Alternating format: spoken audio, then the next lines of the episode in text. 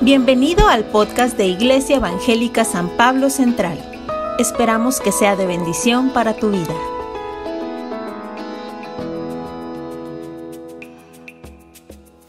Amén. ¿Cómo están? Qué gusto verlos otra vez. Los extrañamos. Gracias por orar por nosotros. Estamos bien todos, gracias a Dios. Ya vamos saliendo de la cuarentena y gracias a Dios sin, sin mayor novedad. Te voy a pedir un grandísimo favor. ¿Me puedes ayudar con algo? Puedes voltear a tu alrededor y ver quién falta. Si te, te das cuenta que alguien falta y de pura casualidad tienes su teléfono, te doy permiso de que ahorita saques el teléfono aquí en la iglesia y le mandes un mensajito. Hey, ¿dónde estás? Te extrañamos. ¿Estás bien? Si te contesta que está enfermo, que está en cuarentena, dile ahorita vamos a orar por ti.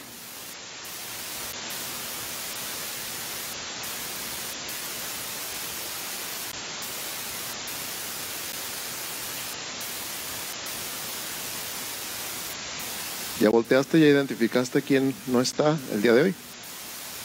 ¿Ok? ¿Tienes su número? ¿O lo tienes en el Messenger, en el Face?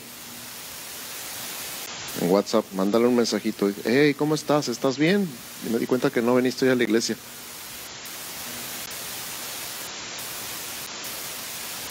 No le digas, ¿por qué no veniste a la iglesia, pecador? Así, me di cuenta que no estás, ¿está todo bien? Si a lo mejor te dice, estamos enfermos, o estoy en cuarentena, o estoy aislado, o estoy cuidando a un pariente en el hospital, y dile, ahorita vamos a orar.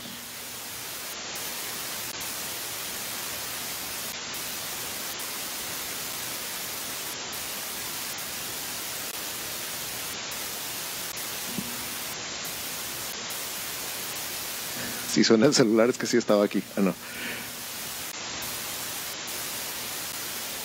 Mientras están haciendo eso, al mismo tiempo que estamos haciendo eso, puedes, otro grandísimo favor, levantar tu mano. Si estás en edad de secundaria, levanta tu mano, por favor. Me gustaría saber cuántos. Dos, tres, cuatro. no, tú ya no estás en secundaria, menos que seas profe. de preparatoria, puedes levantar tu mano, por favor. Uno. Uno más. Dos tres, cuatro, ok. En universidad, levanta tu mano, por favor. Ok, uno, dos, tres, cuatro, cinco, seis, siete. Ok, más o menos la idea. Gracias. Ya más grandes que universidad, veintitantos, treinta y tantos, cuarenta y tantos. Ok, cincuenta y tantos. Wow, son mayoría. Sesenta y tantos. De sesenta para arriba. Ok, gracias, gracias. Quería tener más o menos una idea de.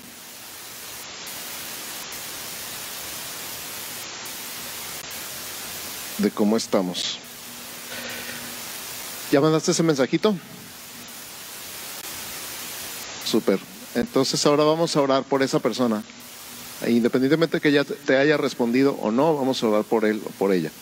Así que toma un segundito y cierra tus ojos. Señor, en el nombre de Jesús, levantamos delante de ti a las personas que no están aquí el día de hoy, que no sabemos cuál sea su situación, no sabemos si están fuera de la ciudad o si están enfermos, no sabemos si están cuidando a algún pariente enfermo, no sabemos si están aislados porque estuvieron expuestos a una persona enferma.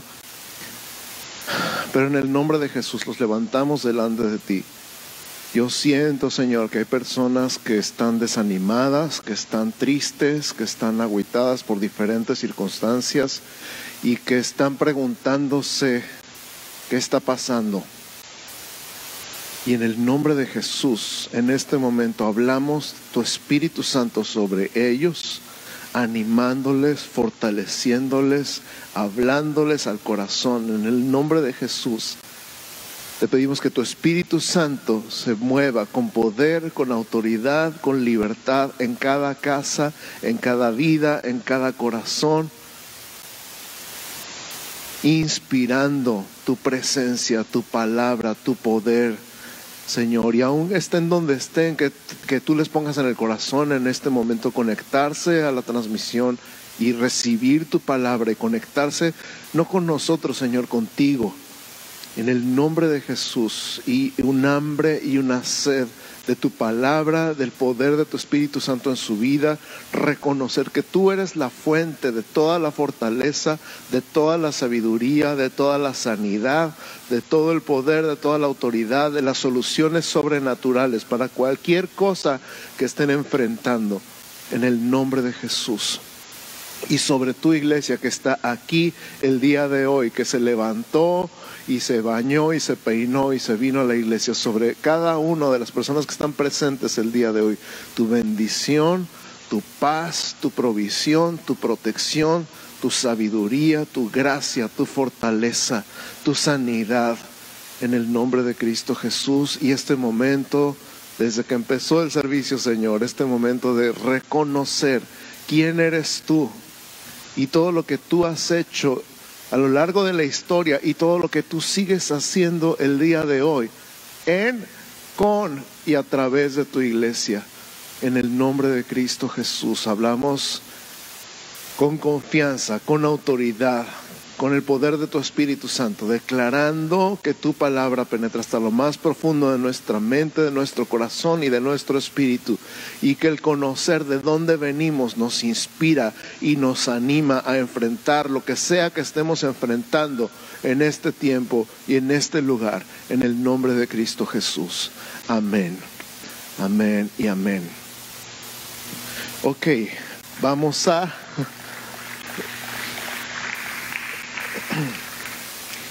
recordar un poquito este mes en particular. Bueno, este año es el año de la iglesia. Si se acuerdan, hemos declarado el 2022 el año de la iglesia.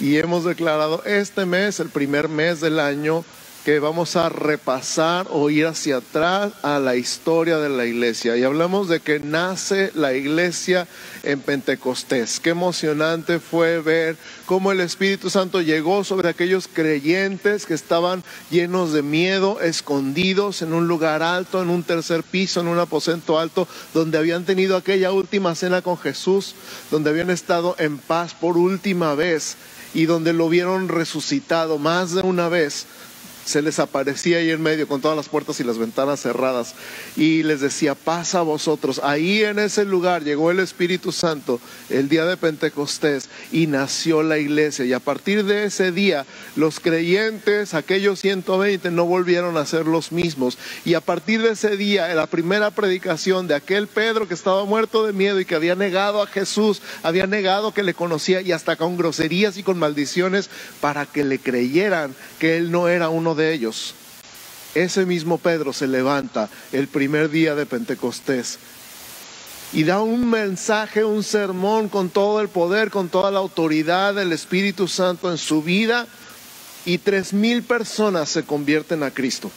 De todos los países del mundo estaban de visita en Jerusalén porque era la fecha de Pentecostés, era una fiesta, la fiesta de la cosecha y ese día la cosecha fue de más de tres mil almas.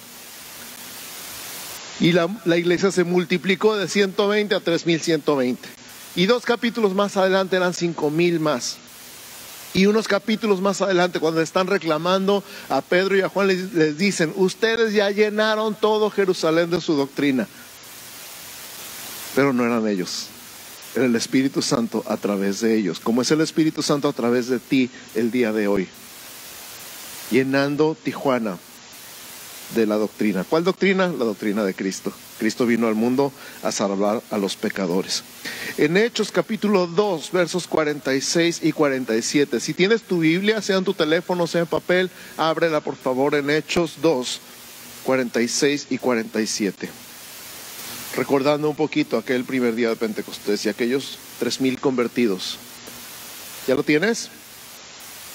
Dice, y perseverando unánimes cada día en el templo y partiendo el pan en las casas, comían juntos con alegría y sencillez de corazón, alabando a Dios y teniendo favor con todo el pueblo, y el Señor añadía cada día a la iglesia los que habían de ser salvos. Hay tanto que aprender de estos dos versículos Si pudiéramos predicar una serie completa, créeme, de un mes entero acerca de estos dos versículos, perseverar unánimes cada día en el templo, por si te da flojera venir nomás el domingo, ellos venían todos los días al templo y partiendo el pan en las casas. Aparte de verse todos los días en el templo, se iban a la casa a comer juntos. Y partiendo el pan significa no nada más comer juntos, sino celebrar la comunión juntos en las casas. Recordar lo que Cristo había hecho por ellos, recordar que Cristo había entregado su cuerpo para ser partido y su sangre para ser derramada a favor de nosotros cada día en las casas.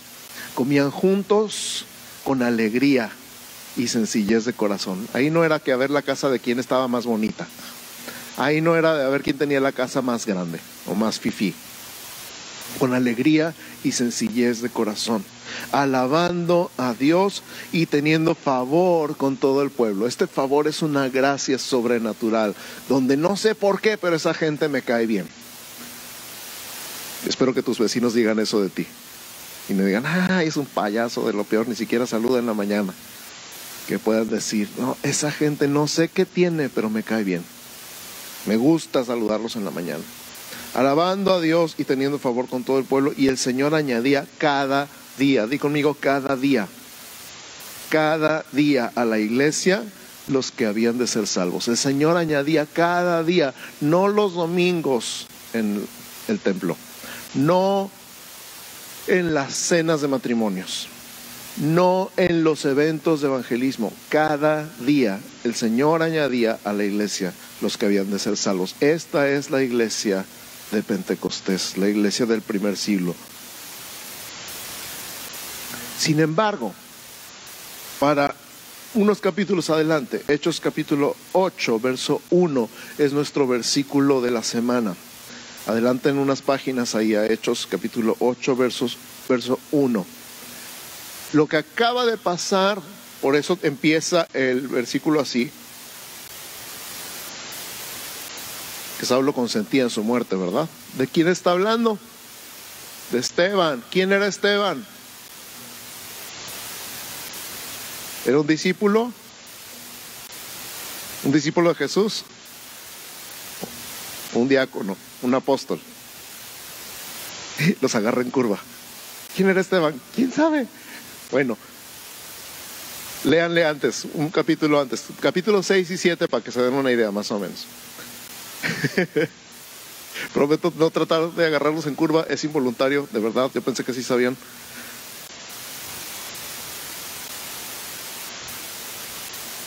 Era uno de los siete diáconos. Ok.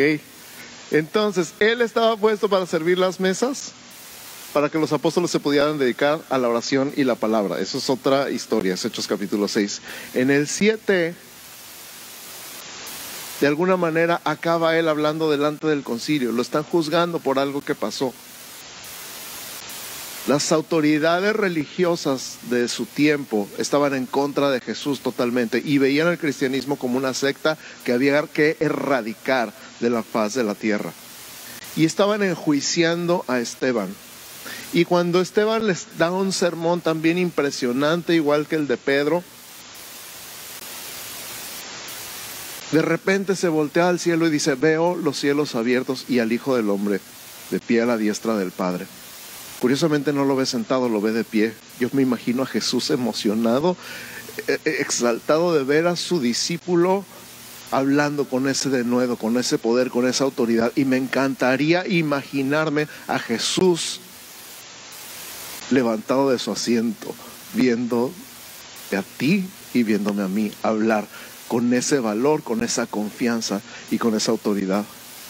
De tal manera que se taparon los oídos, pegaron de gritos, se rasgaron las vestiduras, lo sacaron de la ciudad y lo mataron a pedradas por hablar de Jesús. Y no sé si está la imagen, si está la imagen de, algún artista, algún pintor de algún tiempo, eso está en el Museo del Prado en España, donde lo están matando y ahí en el fondo se ve una persona que tiene los mantos de todos. Esa persona se llamaba Saulo de Tarso. Tarso es una ciudad en Siria. Y dice que Saulo consentía en su muerte. O sea, él era como el discípulo de Gamaliel y Gamaliel era el discípulo, era uno de los principales de la sinagoga en Jerusalén. Y sabemos que Saulo era así como fariseo de fariseos, era el mero mero de los fariseos de los jóvenes, era la siguiente generación de fariseos, aquellos que condenaron a Jesús sin saber quién era.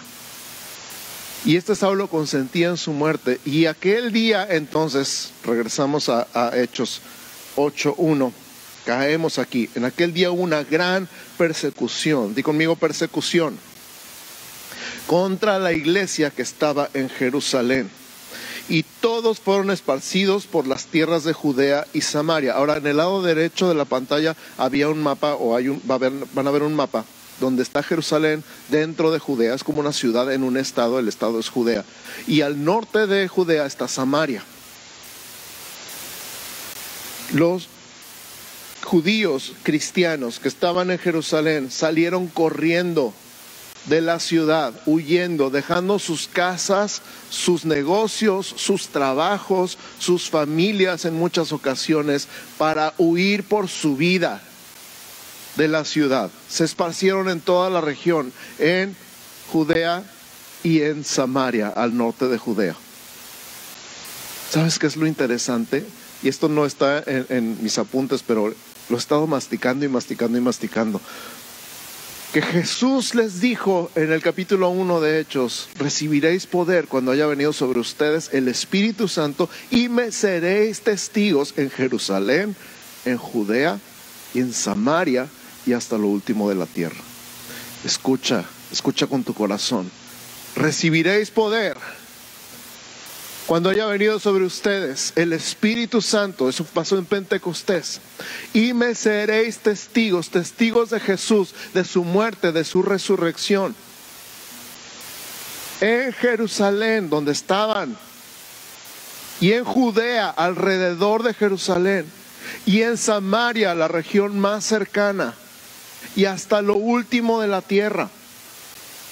Ahora, esta palabra testigo, el original griego no dice testigo, dice mártir. Me seréis mártires en Jerusalén, en Judea, en Samaria y hasta lo último de la tierra. ¿Cómo se puede o de dónde se recibe ese valor y esa confianza para menospreciar tu vida hasta la muerte con tal de que Jesús sea glorificado en todos lados por el poder del Espíritu Santo?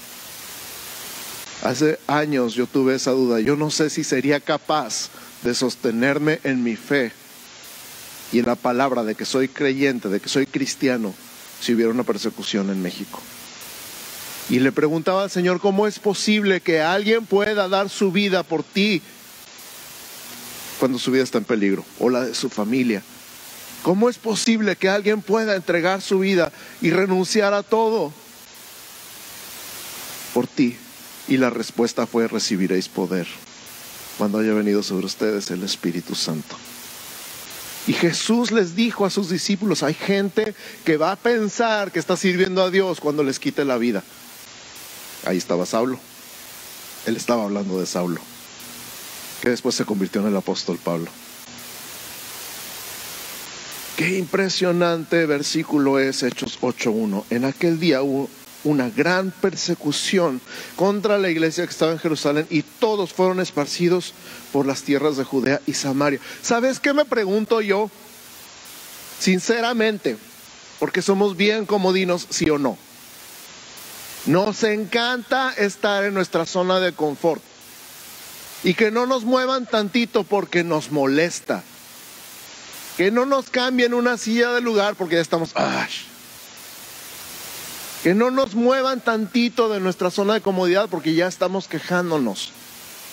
Pero ¿qué hubiera pasado si no hubiera empezado la persecución en aquel día? ¿Qué hubiera pasado si no hubiera muerto Esteban? ¿Qué hubiera pasado si Saulo no hubiera perseguido a la iglesia? ¿Qué hubiera pasado si no se hubiera iniciado una persecución en el capítulo 8 de Hechos? Probablemente nunca habrían salido de Jerusalén. Es posible que la iglesia se hubiera quedado en Jerusalén y nunca hubiera salido de la ciudad y nunca hubiera cumplido el propósito de Dios de ser testigos en Judea y en Samaria y hasta lo último de la tierra.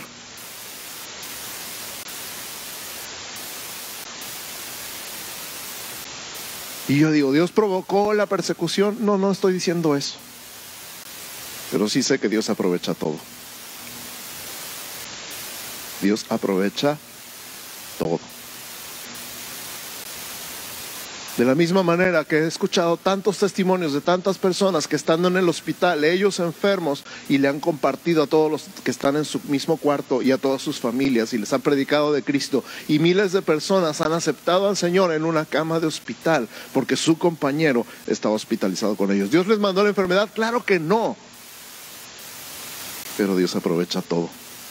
Porque hay gente que sabe, que sabe, que sabe que el Espíritu Santo está con ellos y en ellos para darles el poder y la autoridad de predicar la palabra con confianza, estén donde estén y estén pasando lo que estén pasando. Y uno de ellos eres tú. ¿Verdad que sí? Porque el Espíritu Santo está contigo, el Espíritu Santo está en ti. Y esta persecución que inició más o menos en el año 34 después de Cristo, inmediatamente después de la resurrección, poquito después, continuó hasta el año 312 después de Cristo en todo el mundo. Todo el mundo conocido.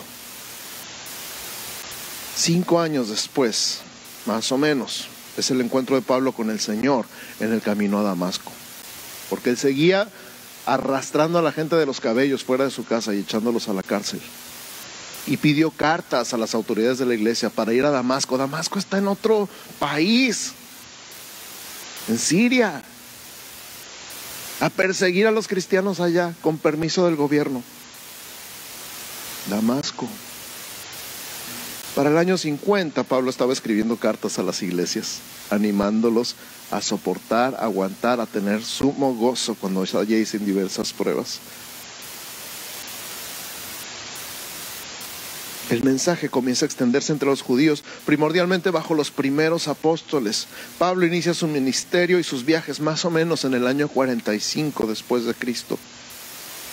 El mensaje se extiende a los gentiles, que son todos los que no son judíos, los que no somos judíos somos gentiles. Pablo es trasladado preso a Roma en el año 63 después de Cristo. Para entonces ya está en cadenas para entonces ya es un prisionero. Para entonces muchas de sus cartas están escritas desde una celda. Y las celdas no son como las de ahora. Las cárceles nada que ver hace dos mil años a hoy. Más o menos en esos años, uno de los emperadores romanos más locos de la historia se llamaba Nerón, por eso nadie le pone Nerón a sus hijos. Pone Nerón a su perro, el más feo, ¿verdad? El más bravo. ¡Quieto, Nerón! A un pitbull le pones Nerón, no a tu hijo. Porque Nerón estaba loco. Se cuenta esa historia de que Nerón mandó incendiar la ciudad de Roma para inspirarse. Y dijo, es bellísima. Y cuando le, le fueron a buscar, le dijo, culpen a los cristianos. Los cristianos tuvieron la culpa. Y en el año 64 empieza la persecución en Roma, oficialmente de parte del gobierno contra los cristianos. En el año 64 Pablo es ejecutado en Roma. Por ser ciudadano romano no fue crucificado, fue decapitado, se le cortó la cabeza. Si hubiera sido nada más judío, habría muerto crucificado, igual que miles de judíos y cristianos en aquel tiempo. Pedro, cuando fue juzgado y fue llevado a la cruz y vio la cruz, dijo, no, no, no, no, por favor, no, no soy digno de morir como mi maestro. Por favor, por favor, por favor, crucifíquenme de cabeza.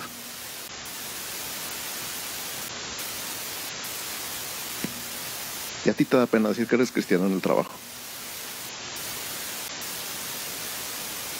En el año 70 los romanos incendian Jerusalén, destruyen el templo y acaban en el año 73 expulsando a los judíos de Jerusalén y de Judá. De hecho, le cambian el nombre al país. Israel deja de existir como país y se le entrega a los filisteos el territorio. Y los romanos a los filisteos les llaman palestinos.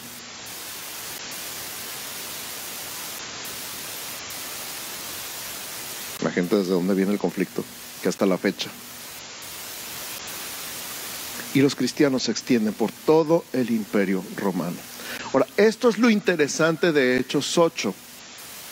Todos los cristianos que salen corriendo de Jerusalén a todas las ciudades de Judea y a Samaria y finalmente hasta lo último de la tierra, ninguno salió corriendo a esconderse.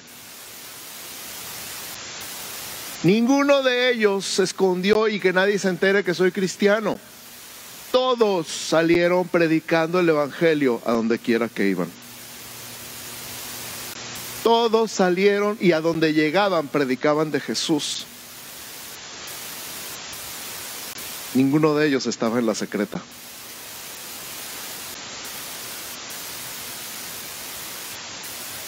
Y a donde llegaron predicaron el Evangelio. Para el año 97 solamente Juan de los apóstoles queda vivo. Todos murieron violentamente excepto Juan. Juan murió en el exilio, en la isla de Patmos. Ahí en esa isla de Patmos escribió sus cartas, estando exiliado, y el libro de Apocalipsis.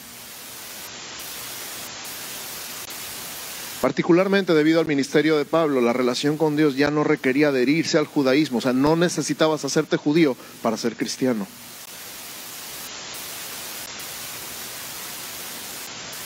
Y el cristianismo pasó a ser la religión que se extendió más allá de las fronteras del imperio romano.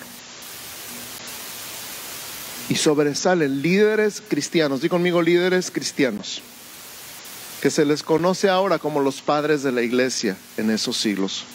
¿Por qué? Por sus escritos. Porque ellos se pusieron a escribir y a copiar. Esta foto que ven en la pantalla, gracias, es una copia a mano en un pergamino de un fragmento del libro de Lucas, del Evangelio de Lucas. Es del año tercero después de Cristo, o sea, 300 años, menos de 300 años después de Cristo. ¿Cómo crees que se esparció el Evangelio por todas las naciones, no nada más de boca en boca? La gente recibió lo que Lucas había escrito en un pergamino y para poderlo pasar lo copiaron a mano y lo pasaban a alguien más. Y esa otra persona en otra ciudad lo copiaba a mano, en otro pergamino, y lo pasaban. La razón por la que estamos seguros que lo que está escrito en nuestra Biblia es exactamente lo mismo que se escribió en el idioma original es porque hay tantas copias escritas a mano, tan cercanas del libro original. Ay no, que le cambiaron, que no, que así no era, que decía otra cosa. Olvídate de todo eso se escribieron tantas veces, tantas copias y dicen lo mismo, que estamos seguros que lo que está escrito en el Nuevo Testamento es lo que se escribió originalmente. Que Jesús es el Hijo de Dios, que Cristo vino al mundo a salvar los pecadores, que Cristo murió por ti y por mí en la cruz y que su sangre derramada es suficiente para el perdón de nuestros pecados, que su cuerpo partido es suficiente para nuestra sanidad.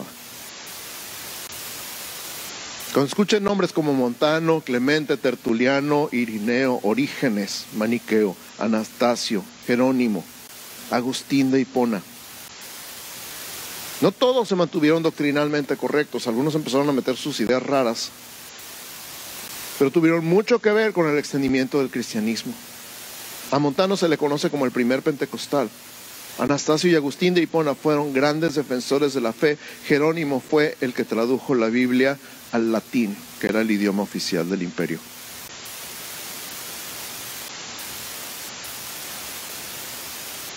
Este Agustín de Hipona, particularmente los que hemos estudiado alguna vez una materia en el instituto que se llama Historia de la Filosofía, y en el mundo se le conoce como San Agustín. ¿Han oído hablar alguien este nombre?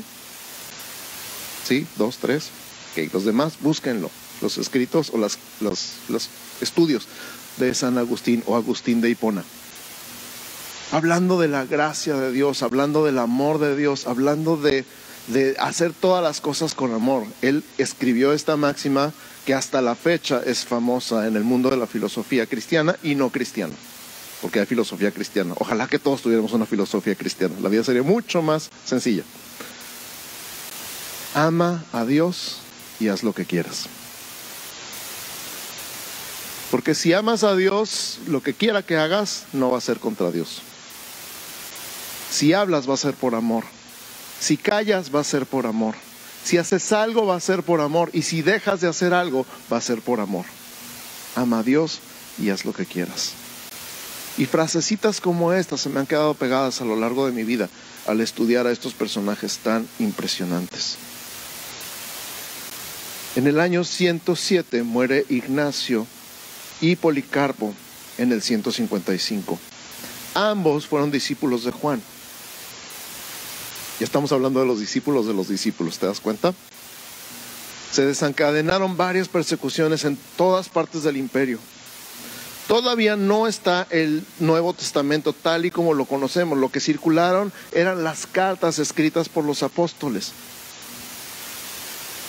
Imagínate cuando Pablo escribió o dictó y alguien más escribió, como tú quieras, aquella carta de Romanos a la iglesia que estaba en Roma y después empezaron a hacer copias a mano y empezaron a repartirlas a las demás iglesias, empezaron a circular por todo el mundo conocido.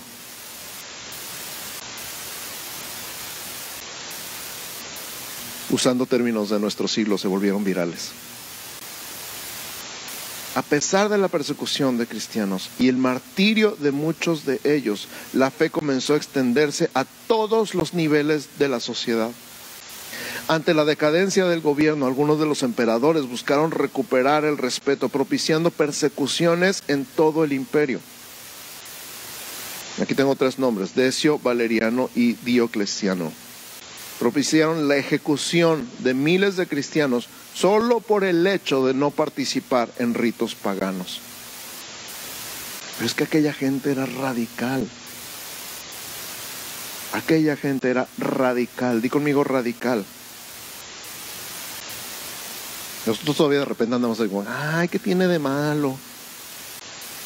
Pero aquella gente era radical. Y a pesar de toda la persecución, que sufrió la iglesia para el año 300 se calcula que la mitad de la población se había hecho cristiana. Qué impresionante. Escucha, a pesar de toda la persecución, se calcula que para el año 300 la mitad de la población se había hecho cristiana.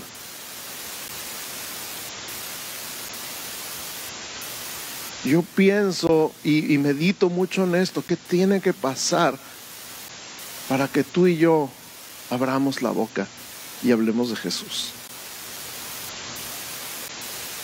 ¿Qué tiene que pasar para que nos animemos y digamos, hay un hombre que cambió mi vida? ¿Qué tiene que pasar para que tú y yo nos levantemos en nuestro lugar de trabajo y de estudio y en las reuniones familiares y con los compañeros.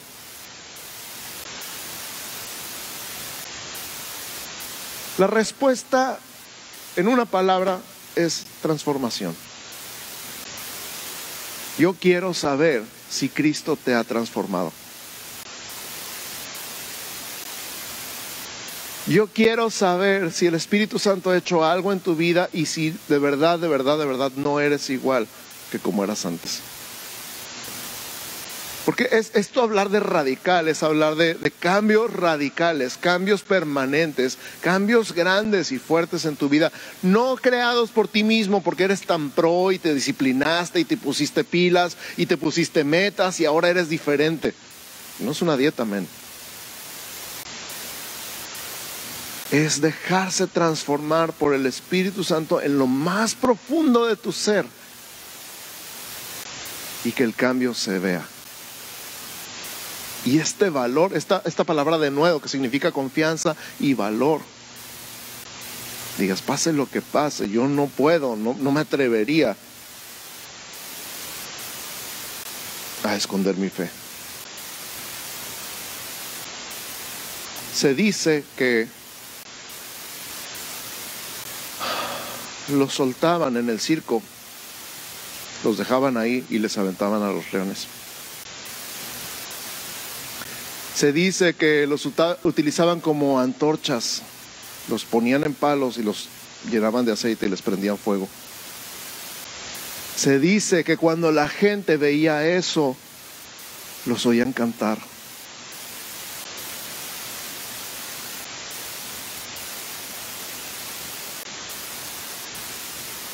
Y que Nerón particularmente gritaba enojado y desesperado, ¿por qué cantan? Y se dice que había gente sentada en el circo observando el espectáculo y que se levantaban de su lugar y bajaban diciendo yo también soy cristiano.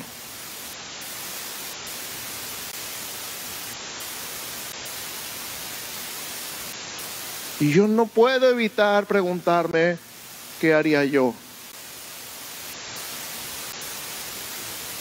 Yo dejo, olvídate que te pregunte qué harías tú, qué haría yo.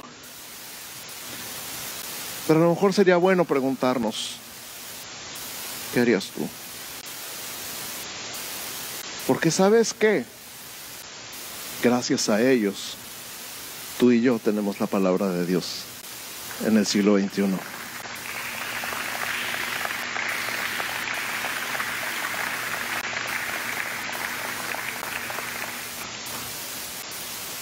Y bueno, no gracias a ellos. gracias al Espíritu Santo, que tal como dijo Jesús, recibiréis poder cuando haya venido sobre ustedes el Espíritu Santo y me seréis testigos en Jerusalén, en Judea, en Samaria y hasta lo último de la tierra. Entonces no es nuestro poder, no es nuestro valor, no es nuestro testimonio, es el poder del Espíritu Santo en tu vida y en mi vida. Eso es lo que necesitamos el día de hoy. Pero además no te preocupes.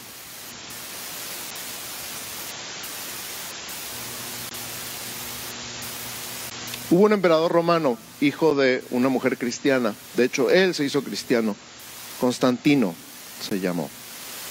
Cuando sube al trono, decreta que ya no habrá más persecución contra los cristianos. Por decreto del emperador de Roma se acaba la persecución contra los cristianos aunque el paganismo seguía siendo la religión oficial del imperio. O sea, oficialmente el imperio seguía adorando ídolos paganos.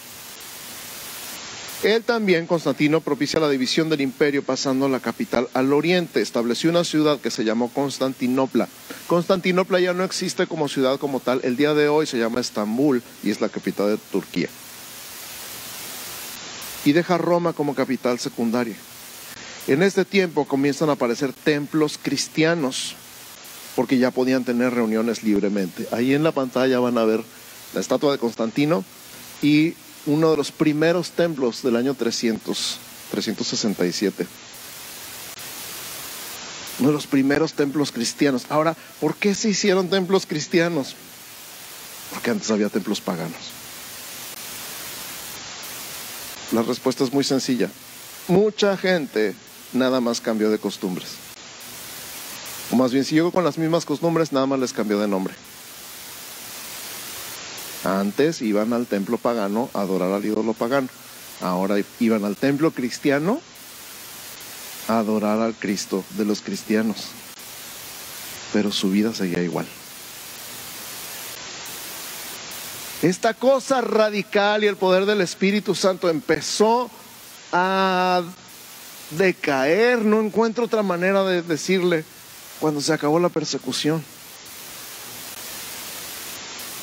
Cuando ya puede ser cristiano y ser cristiano se pasó de ser algo en lo que tu vida peligraba a algo de moda. Y no puedo evitar preguntarme otra vez, ¿en dónde estás tú? En estar dispuesto a que tu vida corra peligro por tu fe en Jesús o a que ser cristiano sea la onda. ¿Dónde estás?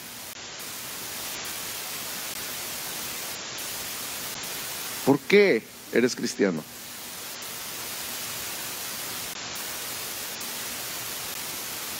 Ay, pastor. Tiene filoso ahora.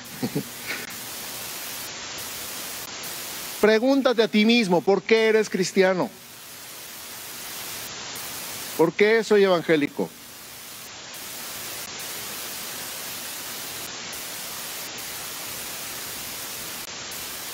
Constantino mismo, bajo la influencia de su madre, que era cristiana, acabó profesando la fe cristiana.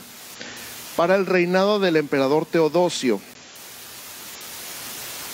decreta abolido el paganismo, haciendo al cristianismo la religión oficial del Estado. Todo mundo diría, gloria a Dios, aleluya, ¿sí o no?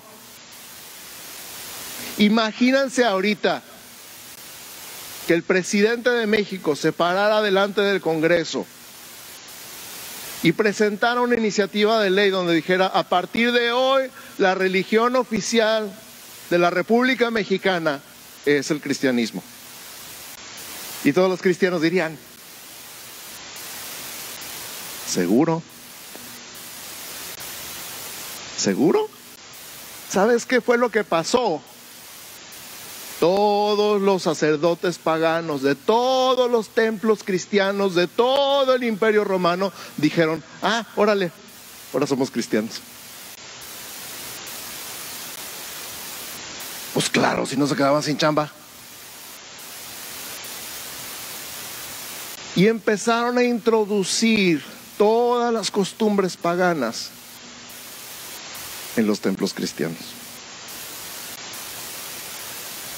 Y empezó algo que hoy conocemos como la Edad Media o el oscurantismo.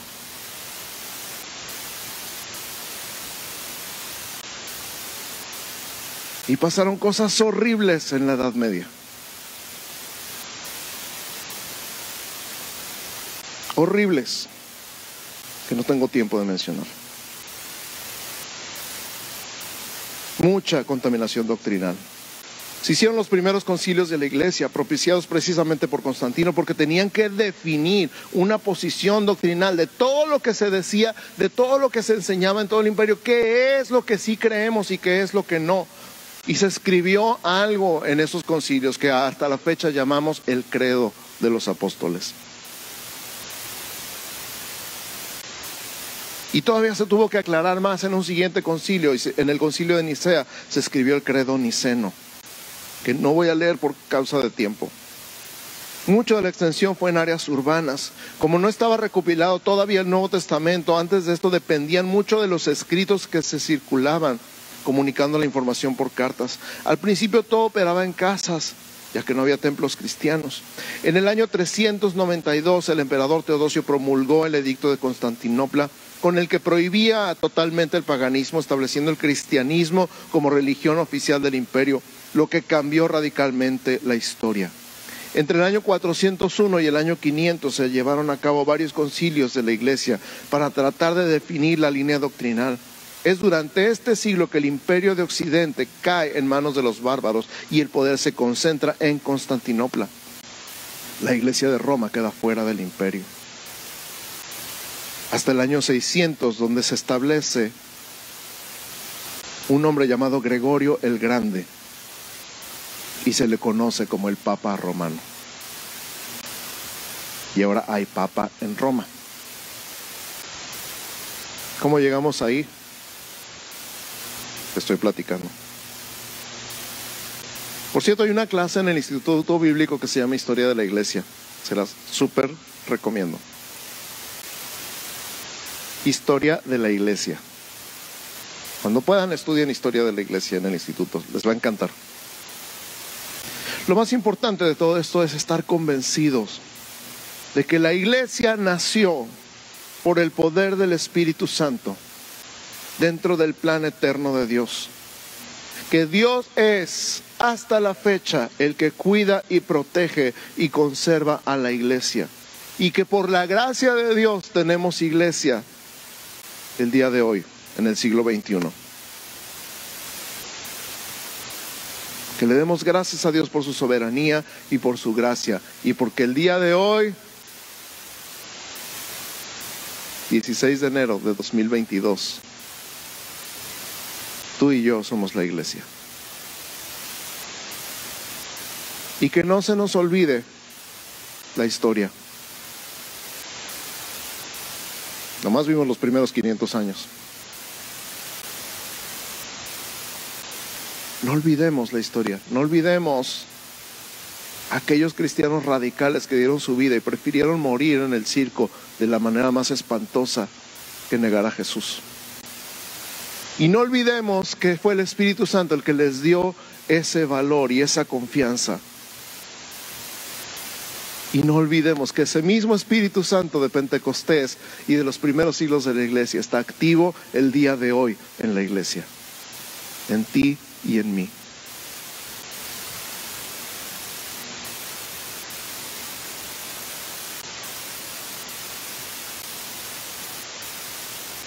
Que va a haber gente en el presente y va a haber gente en el futuro que va a perseguir a la iglesia.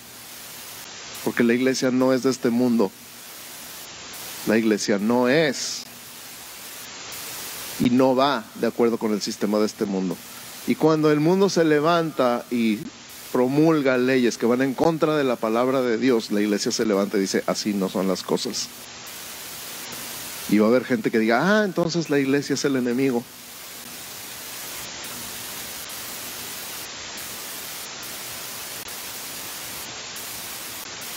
Lo único que se interpone entre nosotros y nuestra meta es la iglesia. Sí. Porque queremos, no.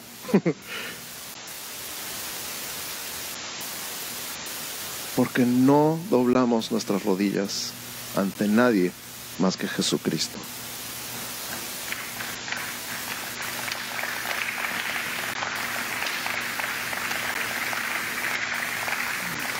Vamos a orar. Vamos a orar y le pido al Señor que quede impreso estas imágenes y estos nombres y estos hechos en tu corazón, en tu alma, en tu mente. Y que mi oración es que te sientas inspirado. No que tengas miedo, que te sientas inspirado. Y que digas, Espíritu Santo, yo necesito esa confianza, ese valor, ese poder, esa autoridad.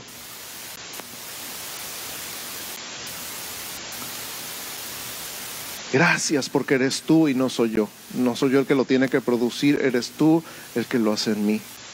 Recibiréis poder cuando haya venido sobre ustedes el Espíritu Santo.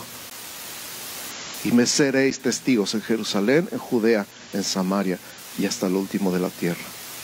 Iglesia, yo declaro sobre ti una iglesia llena del amor, de la gracia, de la paz de Dios. Una iglesia llena de hambre y de sed por su palabra, que no se conforma con lo que escucha el domingo en la mañana o a mediodía, que no se conforma con pedacitos de cosas que recibe en las redes sociales, sino que va directamente a la fuente que tiene un hambre por la palabra de Dios, que le da gracias a Dios por su palabra y por todos los retos que la Biblia ha vencido a lo largo de los siglos para estar en tus manos el día de hoy y que la atesoras, que la valoras, que la aprecias, que la lees porque sabes, que sabes, que sabes que Dios te va a hablar este día en su palabra.